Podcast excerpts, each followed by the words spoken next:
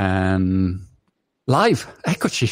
Monti, Deborah e Gino Massari. Guarda che, guarda che belli che siamo. Sembriamo qui qua qua. con, con questa ripresa a tre. Tic, tic, tic.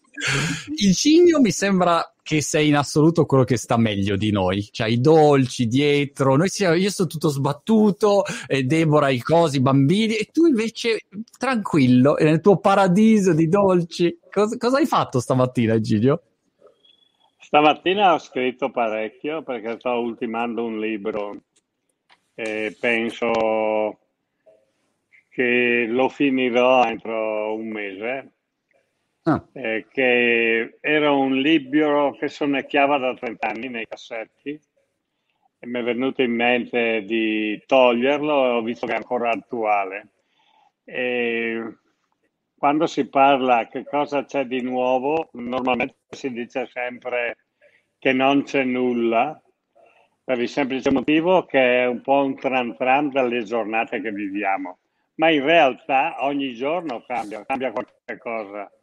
E se noi osserviamo attentamente, quello che facevamo ieri non lo facciamo né oggi né domani perché siamo stimolati a fare qualcosa di nuovo per avanzare, sia tecnicamente ma anche a livello di pensiero e di mentalità.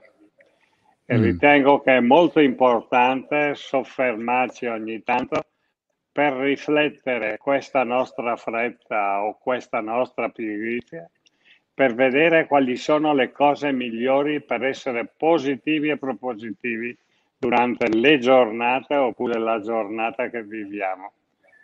E senz'altro mh, mm, vedo che ci sono per esempio molte case editrici che continuano a stampare libri che sembrano sempre vecchi, ma in realtà sono sempre nuovi. Perché c'è sempre qualche cosa in aggiunta, un'idea nuova di proporsi alla gente, di attirare l'attenzione. La curiosità, se è momentanea, vuol dire che hai fallito l'obiettivo, mm. ma se la eh, curiosità è continua, vuol dire che la parola prima ti stimola a leggere quella dopo o nella certo. tua parlata. E, e questo qua dà senz'altro uno sprint in questo momento per uscire non da una crisi, ma di qualche cosa che non ci apparteneva e ce la siamo trovata lì così. Wow, Beh, pensavo tu mi rispondessi alla domanda, ma stamattina mi sono alzato, ho bevuto il caffè, ho fatto colazione, invece Deborah è partito e Cigno subito, non ero pronto, capito? Ma sai Peraltro nel frattempo c'era una ragazza, Deborah, che ti è passata dietro Iginio, cercava di nascondersi, ma l'abbiamo vista, ha rubato dei dolci ed è andata via, non so chi fosse, ma... È una bella ragazza che mi ha collegato perché dal momento che sono un po' imbranato con questi strumenti è lei che ha giocato un po' il tutto. Eh, ti voglio dire che io avrei impiegato 15 minuti, lei non ha sbagliato un colpo. È un fatto di, di, conoscere la tecnica. Sai, Ginio, ehm, e, e, volevo la vostra opinione in occasione appunto anche del lancio del, del vostro corso di competenza. Aspetta che lo faccio vedere, eh, di cui sono molto orgoglioso e, e se siete in ascolto interessati appunto al mondo della pasticceria, chi meglio di Iginio e Deborah possono introdurvi a questo mondo eh, meraviglioso.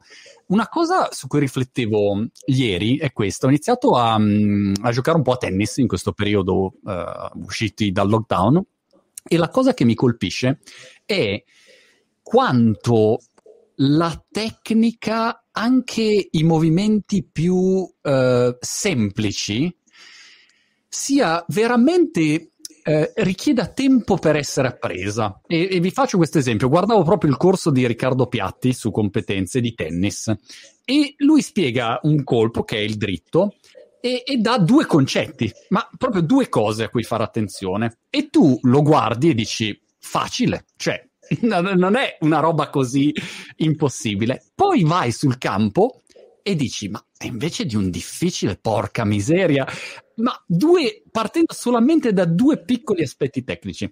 E allora immaginavo anche nella, nella pasticceria è la stessa cosa, cioè alcuni aspetti sembrano semplici, ma poi l'esecuzione e la continuità e riuscire a portare sempre risultati è veramente difficile, richiede anni, esperienze, eccetera. Insomma, così. Vabbè, era un mio sfogo sulla mia incapacità sia tennistica che, che culinaria.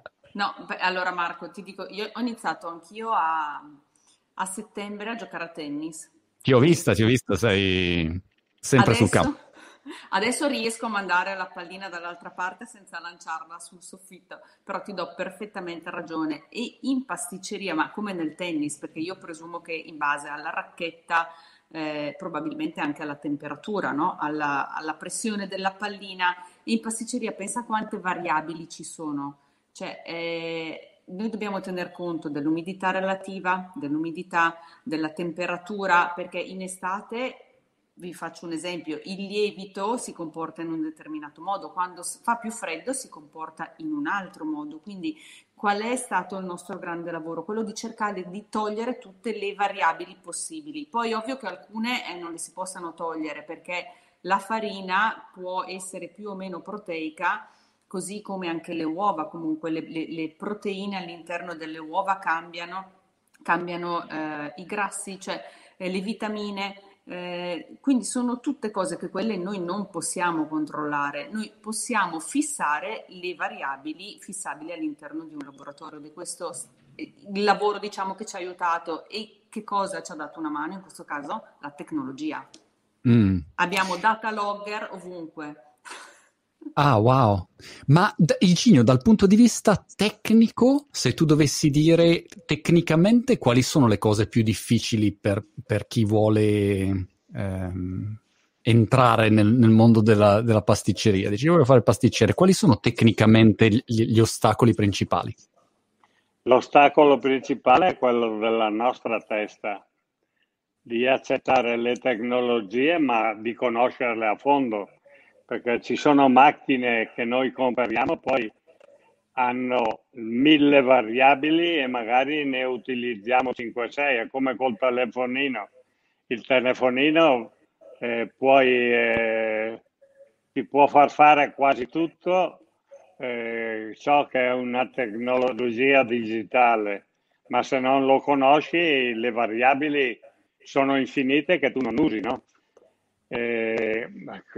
Dicendo, facendo un parallelo con lo sport, come parlavi prima del tennis, eh, è vero che ci sono dei principi base come in pasticceria, ma nello sport ci sono i comportamenti del corpo, dato che le nostre strutture non sono tutte uguali, perciò anche il corpo, per la sua forma naturale che ha, e per tirare un dito rovescio che magari io il tennis non lo conosco affatto, a parte di vedere ogni tanto mio nipote più piccolo che vive per il tennis attualmente, le piace tantissimo, ma ti voglio dire che la nostra struttura ti porta a portare dei colpi che per gli altri sono fuori dalle regole e sono quelle che fanno riflettere poi perché uno è diventato un grande campione. Certo. Eh, Ma nella pasticceria il discorso di base è che tu non puoi fare il pasticcere come qualsiasi posto, no? conosci a fondo le materie prime, l'utilizzo mm. di queste, ma devi essere anche un po' uno psicologo per capire quello che la gente desidera. Non devi fare quello che piace a te, devi fare quello che piace alla gente e le conoscenze sono a miriadi e devi entrare in un meccanismo per cercare di accontentare una moltitudine di persone, non 5 o 6, una trentina che possono essere i cuochi, i pasticceri della mamma, ma non quelli del pubblico come vogliamo noi, perché la pasticceria, eh, anche se d'elite, è sempre un prodotto democratico perché non ha dei costi impossibili per le tasche, per quasi tutte le tasche è possibile bersi un caffè, mangiare un pasticcino e fare un'esperienza fuori dal comune. E questo fa parte delle competenze che non avvengono in due minuti o non le puoi improvvisare in un anno. Se, se uno dopo un anno vuole aprire una pasticceria, vuol dire che il suo apprendistato lo fa pagare ai clienti. Chiaro. Io, se un giorno aprirò una pasticceria, vi prego fermatemi perché sono l'ultima persona che, che, lo può fare. Ieri ho bruciato le uova strapazzate. Ho detto faccio le scramble eggs e ho bruciato tutto. Mi sembrava facile, ho guardato un video e ho detto si farà così, tutto brucia, si attaccava, non lo so. È un disastro. Quando sei veramente incapace io non riesco a, a trovare una dimensione, ma mi, mi, sforzerò e per introdurmi alla pasticceria eh, ho iniziato a guardare il vostro corso su competenze che è bellissimo, è fighissimo. E, e Deborah, volevo aiut- il tuo aiuto per dargli un inquadramento. Ovviamente è destinato a un pubblico eh, iniziale per cominciare a in- avere un'infarinatura. E che cosa uno si può aspettare da, da, questo, da questo corso? Deborah? Beh, allora, innanzitutto eh, all'inizio abbiamo fatto, le, le, le, prime pillole sono dedicate al mestiere proprio del pasticcere, perché esistono tante figure di pasticcere, esiste il pastrichef, esiste il pasticcere, esiste il consulente, esiste il docente, esiste l'imprenditore, e per cui bisogna capire le differenze sostanziali che stanno alla base di questo, perché poi uno che si approccia ovviamente sceglierà la propria strada. Parleremo di laboratorio, Ecco, parleremo di come deve essere strutturato un laboratorio in Italia, ma suppongo che anche in, tutte le parti del mondo eh, i laboratori alimentari siano regolamentati da miriadi di, eh, di leggi. Ecco, quindi eh, è molto importante conoscerle perché se tu apri e dopo un mese devi chiuderle perché non rispetti le normative, perché l'ATS comunque ti sospende la, la la, la, scia, una volta si chiamava la vecchia licenza, insomma. Ecco, quindi eh, anche la struttura del laboratorio, il pavimento, le pareti, il rapporto a- aeroilluminante, cioè sono eh, veramente tantissime le sfaccettature, le conoscenze che eh, un, un, imprenditore, ma anche un lavoratore, anche un collaboratore deve esserne a conoscenza, perché eh, se poi il datore di lavoro non è presente, ci deve essere il responsabile che sostituisca il datore di lavoro. Eh, si parlerà di, di, di, materia prima, ecco, fondamentale è prima ancora di costruire una ricetta, conoscere le materie prime perché eh, ovviamente l'equilibrio del prodotto finale deriva da una serie di competenze che partono dalla conoscenza della materia prima in sé, certo. poi c'è la struttura della ricetta, ma è un iter veramente lungo questo. Non è, non è, una cosa immediata, perché qual è il problema al giorno d'oggi, Marco? È che le persone pensano di eh, guardare, non so, delle, delle fotografie su Instagram, di vedere dei video, del, delle fotografie di dolci bellissimi e vogliono ripartire e riprodurre subito quelli. Mm, in realtà non è così, bisogna proprio tornare alle basi, cioè uno non può pensare di fare dei logaritmi senza saper fare delle addizioni. Chiaro. Sì, sì, è, è, secondo me mm, anche proprio l'importanza delle basi, no? alla, alla, base di, dei corsi di competenze c'è proprio dire mettiamo de, dei buoni fondamentali e poi sulla base di quello costruisci. Però ecco, quando citavo la mia incapacità in cucina, ovviamente nasce dal fatto che io non so niente. Quindi l'altro giorno ho messo, non so, il prezzemolo al posto dell'origano. Per me è la stessa cosa. E quindi dico, cos- cosa cambia? Più o meno, insomma, metti dentro e viene fuori un disastro. Una, due domande per, um, per Iginio. Due domande al maestro Massari, da Domenico Capasso, sia su YouTube che su Facebook. Ti chiede qual è stata anzitutto la cosa più difficile che hai dovuto affrontare nella tua carriera? Allora, a, parte questa, a, parte questa, intervista, Eugenio. eh, eh, senz'altro la, le attività, eh, se tu le ami, ma non hai passione, perché se le ami vuol dire che continui a pedalare per raggiungere l'obiettivo che ritengo che non hai mai raggiunto, perché appena tu ne fai uno, vuoi sviscerare subito un altro. Eh, è stato quando ho iniziato che sono andato in banca e cominciato, allora c'erano le cambiali, adesso non ci sono più. Ho fatto degli esercizi di bella scrittura per la mia firma, che oggi la vedete un po' dappertutto, ma senza tutte le firme che ho fatto sulle cambiali probabilmente la mia firma sarebbe stata un po' distorta, poco leggibile. È stato il momento dove le banche mi chiedevano quali erano le mie proprietà. Le mie proprietà erano la mia volontà e la volontà di mia moglie di iniziare un'avventura. E, beh, siamo pian piano siamo arrivati a costruire ma nella pasticceria dove sono adesso, ragazzi. Sono la mm. bellezza mm. quest'anno, sono 50 anni a novembre che siamo qua. Wow. Eh, cinquantesimo è una cosa veramente non mi sento l'età biologica e neanche di quella mentale, anche se quando mi specchio vedo che sto portando una maschera che non mi si addice al mio carattere. Però ti voglio dire, ti voglio dire che l'inizio è stato duro, è stato duro il primo anno Avevamo, per dirvi la verità, sei anni di pagamento di cambiali e dopo due anni e mezzo avevamo pagato tutto. Non ci siamo mai risparmiati individualmente, sia io che mia moglie. Incominciavo, io ho sempre incominciato prestissimo, mia moglie ad alzarsi presto ha sempre fatto un po' di fatica, però Prima delle 11 non finivamo mai in laboratorio e lei in negozio a sistemare le faccende.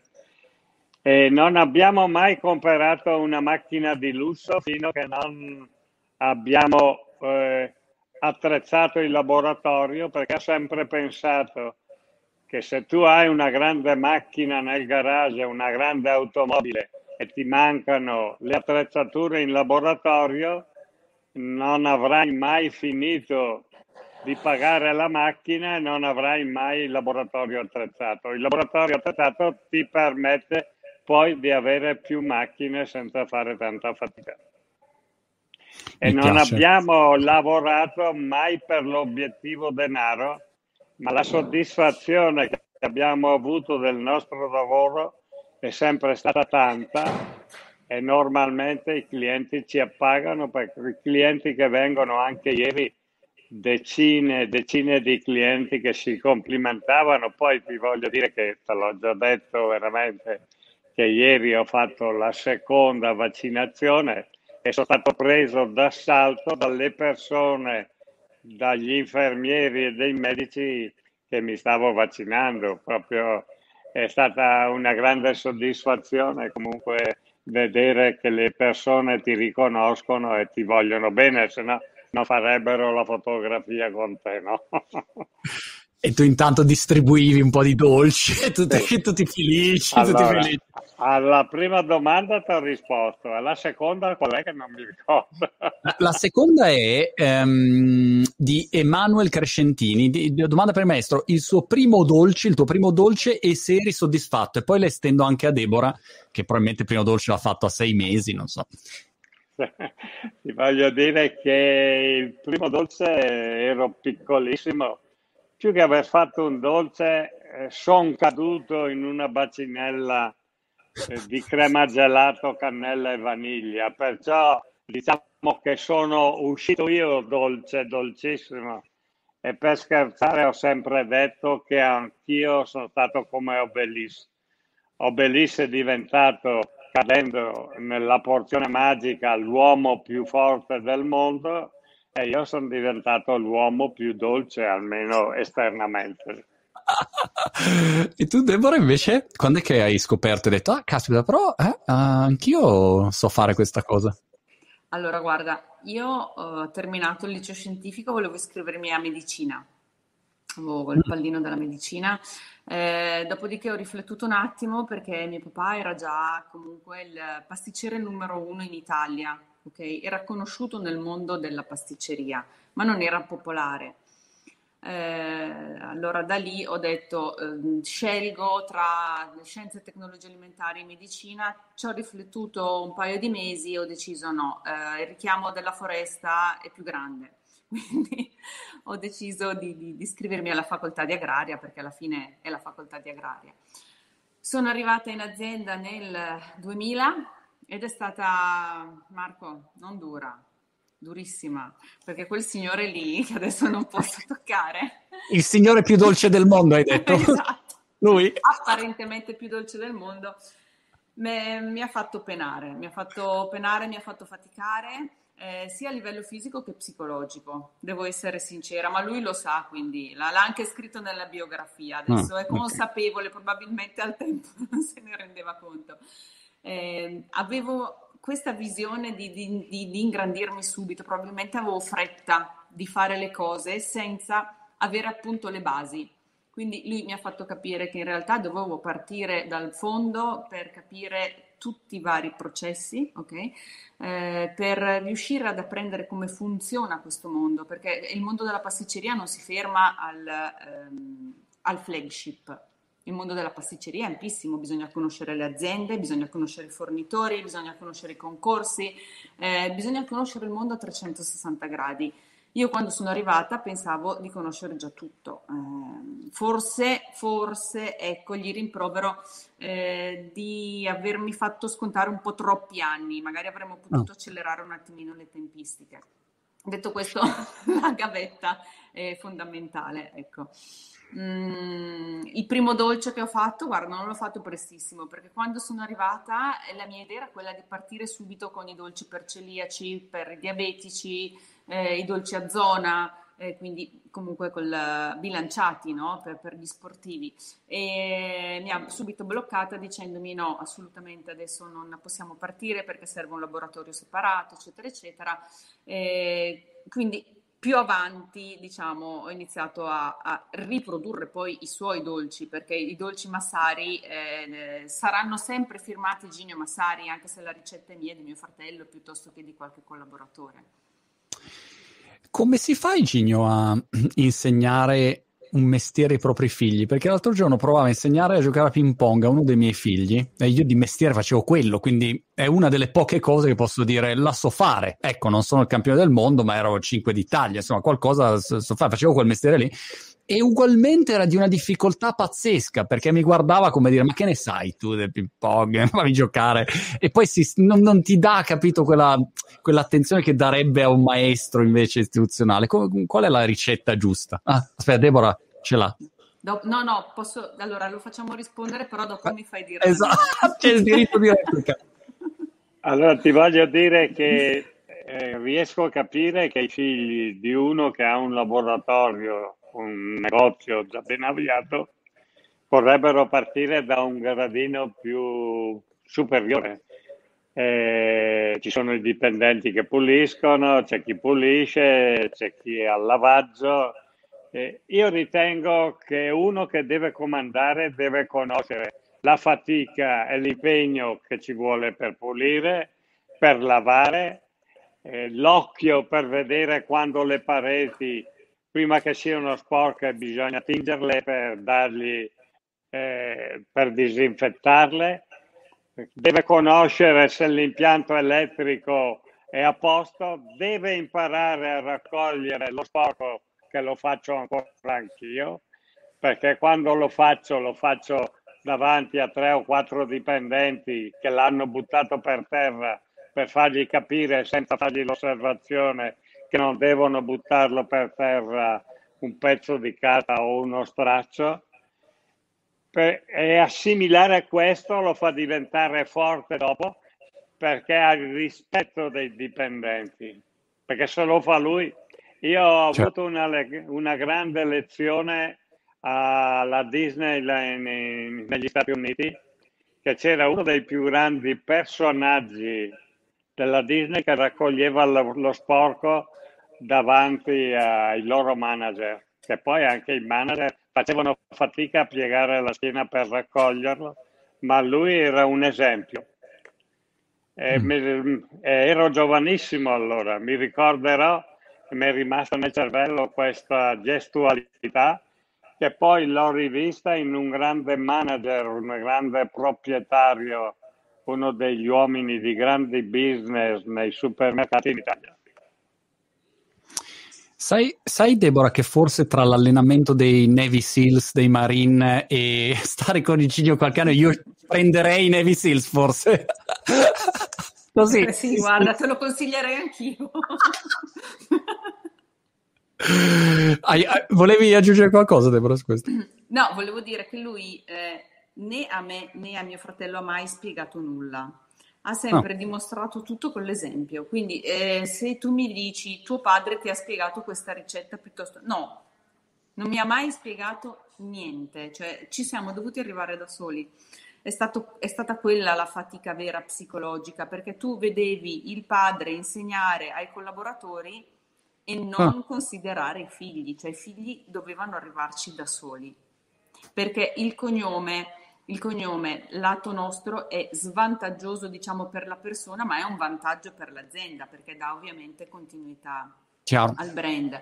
E poi la nostra visione era, caspita, ma se la mamma sta in cassa tutto il giorno, come fa se sta in cassa a intraprendere il lato imprenditoriale? Quindi eh, io e mio fratello continuavamo a dibattere su questa cosa, cioè se tu stai sempre in una posizione non puoi crescere, devi imparare a delegare, cioè devi spiegare no, a una persona come ricoprire quel ruolo per poi crescere. È stato questo il nostro scontro, perché abbiamo dovuto reinventarci un lavoro alla fine, perché da artigiani siamo passati ad essere imprenditori. È stata questa proprio una fase molto delicata interna, diciamo, alla famiglia. Chiaro. Che poi nelle, nelle aziende familiari è, è un percorso no? è un, che, che, vedi spesso ecco, come, come tipologia. Eh, c'era un'altra domanda di Giuseppe Micchi Miccolis eh, su Facebook. Buongiorno maestro Eugenio Massari. Ogni volta che la vedo mi sale la voglia di panettone, anche a maggio. È normale? Questo è fantastico. Eh, ti voglio dire che se hai voglia di panettone si vede che quando lo mangi ti piace e ovviamente se ti piace è perché il panettone che compri generalmente è buono. Ecco. Mm. E ti voglio raccontare un piccolo aneddoto, il primo panettone che ho fatto in estate, che allora non c'era nessuno che lo faceva, l'ho fatto in onore di Deborah quando è nata, che era il mese di giugno. E a dicembre aveva sei mesi e tu la vedi in una foto che era piccolina, un pane, con un panettone da 5 kg che era alto come lei, che lei s'abbuffava nel panettone da 5 kg. Era una foto che avevo esposto in vetrina perché oltre che essere una bella ragazza, vabbè, gli occhi del padre o della madre eh, sono normali che vedono le, la figlia bella e i propri figli belli. Ma era un invito. No, si vede. No. Di qua, Ah, eccolo, eccolo. era, era, un invito all'acquisto del panettone, ecco. E dobbiamo tornare indietro tantissimi anni fa, tantissimi sono.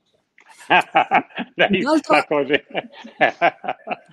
Un'altra curiosità che c'è in chat, e ce l'ho anch'io, ma ehm, come siete messi a cucinare non dolci? Cioè, siete fenomenali anche se vi mettete a cucinare due spaghetti o è proprio un mondo diverso? Allora, è un mondo diverso. È un mondo diverso che comunque eh, ci sono nato dentro, ecco. nel senso che mia madre aveva una trattoria e più che i dolci all'inizio eravamo nel mondo eh, della cucina, anche se dobbiamo tornare indietro eh, 73 anni fa, 74 anni fa. E I nonni materni facevano i macellai ah. e i nonni paterni erano sempre nel mondo alimentare perché facevano gli ortolani, coltivavano legumi e verdure. Eh, perciò il cibo ci è sempre appartenuto da, da tre generazioni, quattro. Okay. E, e, tu, Deborah, anche? Sei, ti, ti puoi destreggiare facilmente? Allora. Suo marito è più bravo. Ma chi è? Ma chi è? È, è, è, sposata con Gordon Ramsay. Cioè, chi è? No, fa l'avvocato, fa uno, è, eh, è un avvocato Okay. Però non è uno stellato, se. Okay. Però ti dico solo che il mio figlio, il mio grande, eh, quando era in primo o in seconda elementare, ha scritto un tema dicendo la mamma è brava a cucinare, ah, no, è brava ad aprire lo yogurt e la busta di insalata. Ecco. Ma dai. Ti dico solo quello, mi hanno etichettata subito. Molto bene, allora ehm, direi che, che, eh, siamo arrivati in fondo. Ricordo a tutte le persone che sono interessate al tema della uh, pasticceria su competenze.it eh, fuori il, il, nuovo corso di Ginea e, e Deborah Massari. È veramente um, utile, bello, pratico, interessante, ce le ha tutte insomma. E poi insomma li, eh, i Ginea e Deborah li, li, vedete quindi è proprio anche piacevole da, da ascoltare per imparare. Perché questa è un'altra cosa. A volte vedi magari persone che ti aiutano a comprendere un argomento oh, magari hanno un, un, modo di parlare che dici no, che palle. Invece nel vostro caso è sempre interessante, ecco, ci sono molti stimoli applicabili anche al di fuori della, della pasticceria dal mio punto di vista, quindi molto interessante, grazie ancora per, per averlo eh, realizzato. Iginio, eh, prossimo uh, appuntamento, uh, avventura, progetto, a parte il libro che immagino uscirà, e quindi insomma adesso non, non mi è chiaro quando, eh, c'è qualcosa allora, che... La, L'autobiografia uscirà verso il 15 di settembre, ma ah. poi con Deborah e con altre persone non abbiamo un programma, abbiamo una decina di programmi. Wow. E non, sono programmi che ci appartengono e che amiamo e dal momento che li abbiamo penso che ci riusciremo a portarli a termine con con eleganza e capacità di far entrare la gente in questi programmi per vedere qual è il mondo meraviglioso del dolce. Peraltro, eh, Deborah, eh, non so ecco, se hai, hai, qualche progetto in particolare, eh, voglio ricordare a tutti che ehm, avete lanciato anche un e-commerce, Deborah la, la, l'hai seguito sin dall'inizio, la parte social partita da zero fa dei numeri incredibili, insomma, ecco, quindi veramente complimenti perché non è facile eh, complessivamente mettere in piedi qualche cosa del genere, ecco, quindi volevo ricordarlo. Grazie, sì sì, l'e-commerce è cresciuto a picco tantissimo da che è nato, dal 2015 eh, progetti futuri, eh, adesso ci stiamo incentrando sui flagship, per cui mm. eh, siamo un'azienda adesso in forte espansione, Pro- molto probabilmente, anzi quasi sicuramente ci sposteremo anche come laboratorio, adesso abbiamo un laboratorio di circa 3.000 metri quadrati più un altro di 1.000, eh, sempre rimarremo a Brescia, tutto rimarrà centralizzato qui, ma l'espansione andrà anche all'estero. Wow, grande. Quindi vi aspetto a Brighton. Ho visto una scritta Massari l'altro giorno, ho detto ma saranno loro. Come no? Ho depositato il marchio, esatto, esatto, esatto. No, no, giusto, giusto, non può essere. Molto bene, va bene. Voglio solo ricordare prima di chiudere che eh, dovrebbe essere reso illegale, ve l'ho già detto, il vostro cremino tricolore si chiama. È qualche cosa che quando inizi a mangiarlo non riesci a fermarti, continui, capito? cioè crei liti familiari, di ma l'hai preso tu l'ultimo, l'hai mangiato tu, l'avevo aspettato, preso ah, per me, è di una bontà. Altri. Buonissimo, buonissimo, veramente, quello è, è strepitoso. Va bene, basta, ho detto la mia stupidata finale. Vi ringrazio ancora molto, competenze.it, Iginino e Deborah Massari. Ci vediamo alla prossima. Ciao ciao. Ciao. Ciao.